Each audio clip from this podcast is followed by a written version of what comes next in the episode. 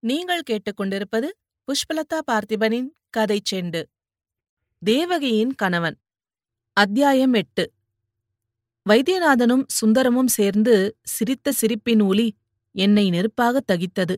அவளுடைய சிரிப்பில் இடி விழட்டும் என்று சபித்தேன் என் உள்ளத்தில் அவ்வளவு பெரும் புயலை அவர்கள் உண்டு பண்ணிவிட்டு போனார்கள். அவர்கள் கூறியதையெல்லாம் ஒவ்வொன்றாய் எண்ணிப் பார்த்தேன். அவற்றில் எவ்வளவு தூரம் உண்மை இருக்கலாம் என்றும் சிந்தித்தேன். மாப்பிள்ளை வீட்டாருக்கு மொட்டை கடிதம் போனது உண்மையாகத்தான் இருக்க வேண்டும்.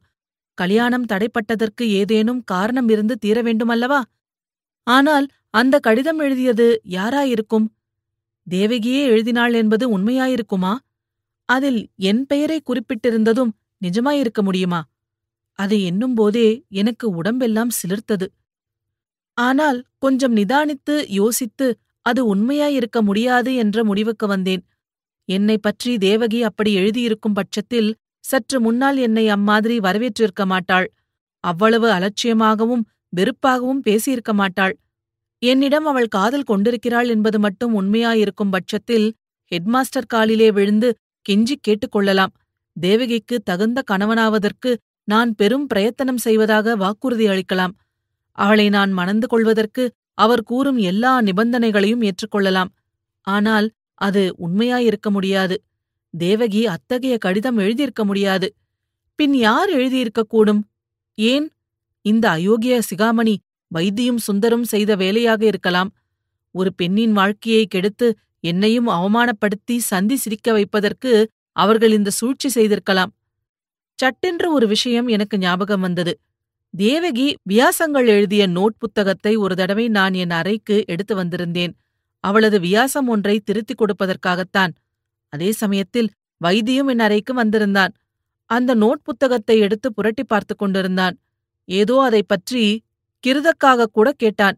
அப்புறம் அன்றைக்கு அந்த நோட் புத்தகத்தை காணாமல் நான் தேடியதும் அதை பற்றி கவலைப்பட்டதும் திடீரென்று மறுநாள் அந்த நோட் புத்தகம் என் அறையில் வந்து முளைத்திருந்ததும் ஞாபகத்துக்கு வந்தன. அந்த கணத்தில் குற்றவாளி யார் என்பது என் மனதிற்கு ஐயமர விளங்கிவிட்டது.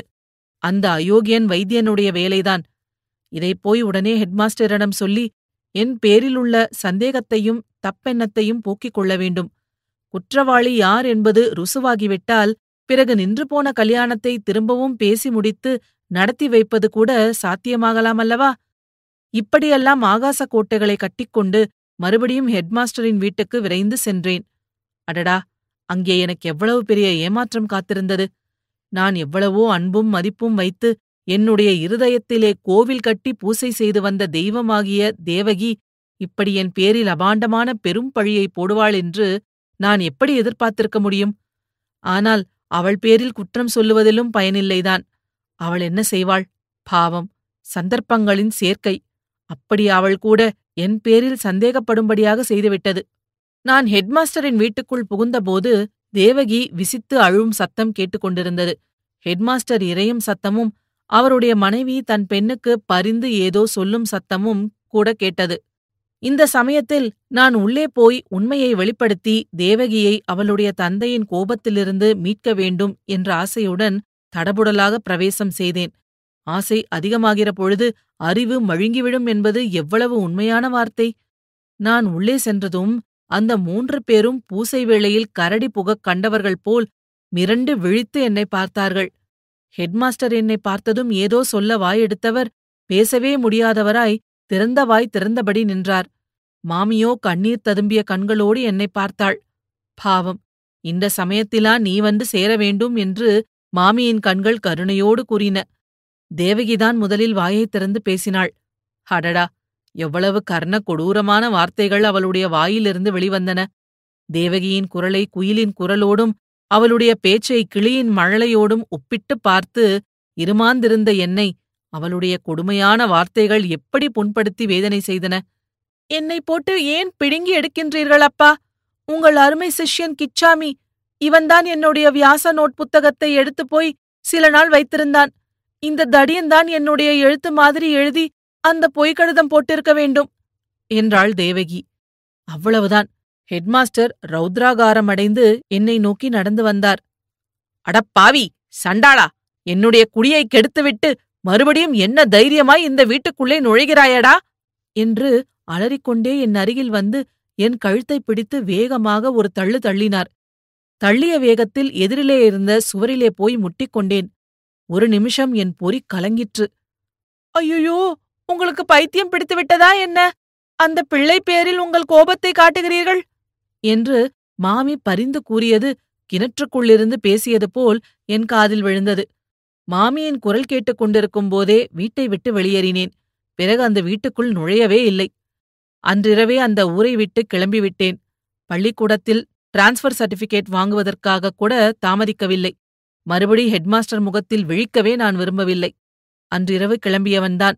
பிறகு அந்த ஊரின் எல்லையை கூட இன்று வரையில் நான் மிதிக்கவில்லை. அன்றைய நிகழ்ச்சி அன்று எனக்கு நேர்ந்த அதிர்ச்சி என்னுடைய வாழ்க்கையின் போக்கையே மாற்றி அமைக்க காரணமாயிருந்தது. கிராமத்துக்குப் போய் அம்மாவிடம் சொல்லிக் கொண்டு கல்கத்தாவுக்கு பிரயாணமானேன். கல்கத்தாவில் என்னுடைய தூரத்து உறவினர் ஒருவர் இருந்தார்.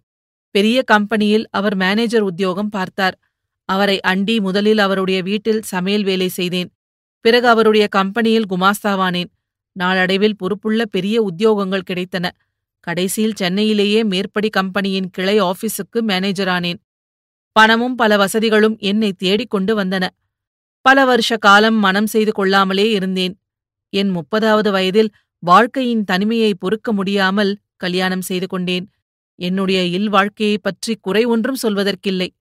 நம் நாட்டில் பெரும்பாலோருடைய இல்வாழ்க்கையைப் போல் என் குடும்ப வாழ்க்கையும் லோகாபிராமமாக நடந்து வருகிறது. எப்போதாவது சில சமயங்களில் ஹெட்மாஸ்டர் பெண் தேவகியைப் பற்றி நான் நினைத்துக் கொள்வதுண்டு.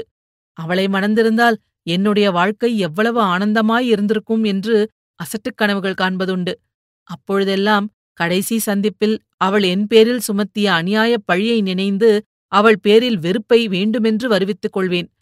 ஆயினும் அது என்ன அதிசயமோ தெரியவில்லை. எவ்வளவு முயன்றாலும் தேவகியைப் பற்றி வெறுப்பாக என்னால் நினைக்க முடிவதில்லை. அவள் எங்கே இருக்கிறாளோ அவளுடைய வாழ்க்கையின் சுக துக்கங்கள் எப்படியோ என்று நினைக்கும்போது ஒரு தனிப்பட்ட அனுதாப உணர்ச்சி ஏற்படும். தேவகியைப் பற்றிய சிந்தனையில் நான் ஆழ்ந்திருக்கும்போது யாராவது ஏதாவது கேட்டால் என் காதிலே ஏறாது. சுய ஞாபகம் வந்ததும் என்ன சொன்னீர்கள்? ஏதோ ஞாபகமாய் இருந்துவிட்டேன் என்பேன். பொருட்காட்சி மைதானத்தில் தேவகியை திடீரென்று பார்த்ததிலிருந்து அவள் விஷயமான அனுதாப உணர்ச்சி ஒன்றுக்கு நூறு மடங்காயிற்று. அவளுடைய தோற்றத்தையும் ஆடை ஆபரணங்களையும் பார்த்தால் அவ்வளவு செழிப்பான நிலையில் அவள் இருக்கக்கூடும் என்று தோன்றவில்லை.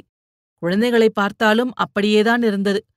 பாவம் என்ன கஷ்டப்படுகிறாளோ என்னவோ அவளுக்கு நான் ஏதேனும் உதவி செய்வது சாத்தியமானால் அதைக் காட்டிலும் எனக்கு மகிழ்ச்சி தரக்கூடியது வேறு ஒன்றுமே இராது.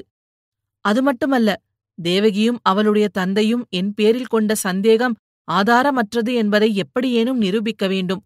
அப்படி என் பேரில் அவர்கள் அநியாய பழி சுமத்தியதற்காக வெட்கப்படும்படியாக செய்ய வேண்டும்.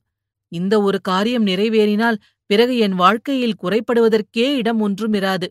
அது நிறைவேறுகிற வரையில் என் உள்ளத்தில் குறையும் வேதனையும் இருந்து கொண்டேதான் இருக்கும். ஹெட்மாஸ்டர் பத்மநாப ஐயங்காரும் அவளுடைய உத்தம பத்தினியான ரங்கநாயகி அம்மாளும் உயிரோடு சௌக்கியமாயிருக்கிறார்களா அதைக்கூட அதை கூட தேவகியிடம் கேட்டு தெரிந்து கொள்ளாமல் போய்விட்டேனே. என்றாலும் பாதகமில்லை எல்லாம் வருகிற ஞாயிற்றுக்கிழமை காலையில் தெரிந்து போகிறது. இதுபோல பல சுவாரஸ்யமான கதைகளைக் கேட்க கதை செண்டு சேனல்ல மறக்காம லைக் பண்ணுங்க கமெண்ட் பண்ணுங்க ஷேர் பண்ணுங்க சப்ஸ்கிரைப் பண்ணுங்க. நன்றி.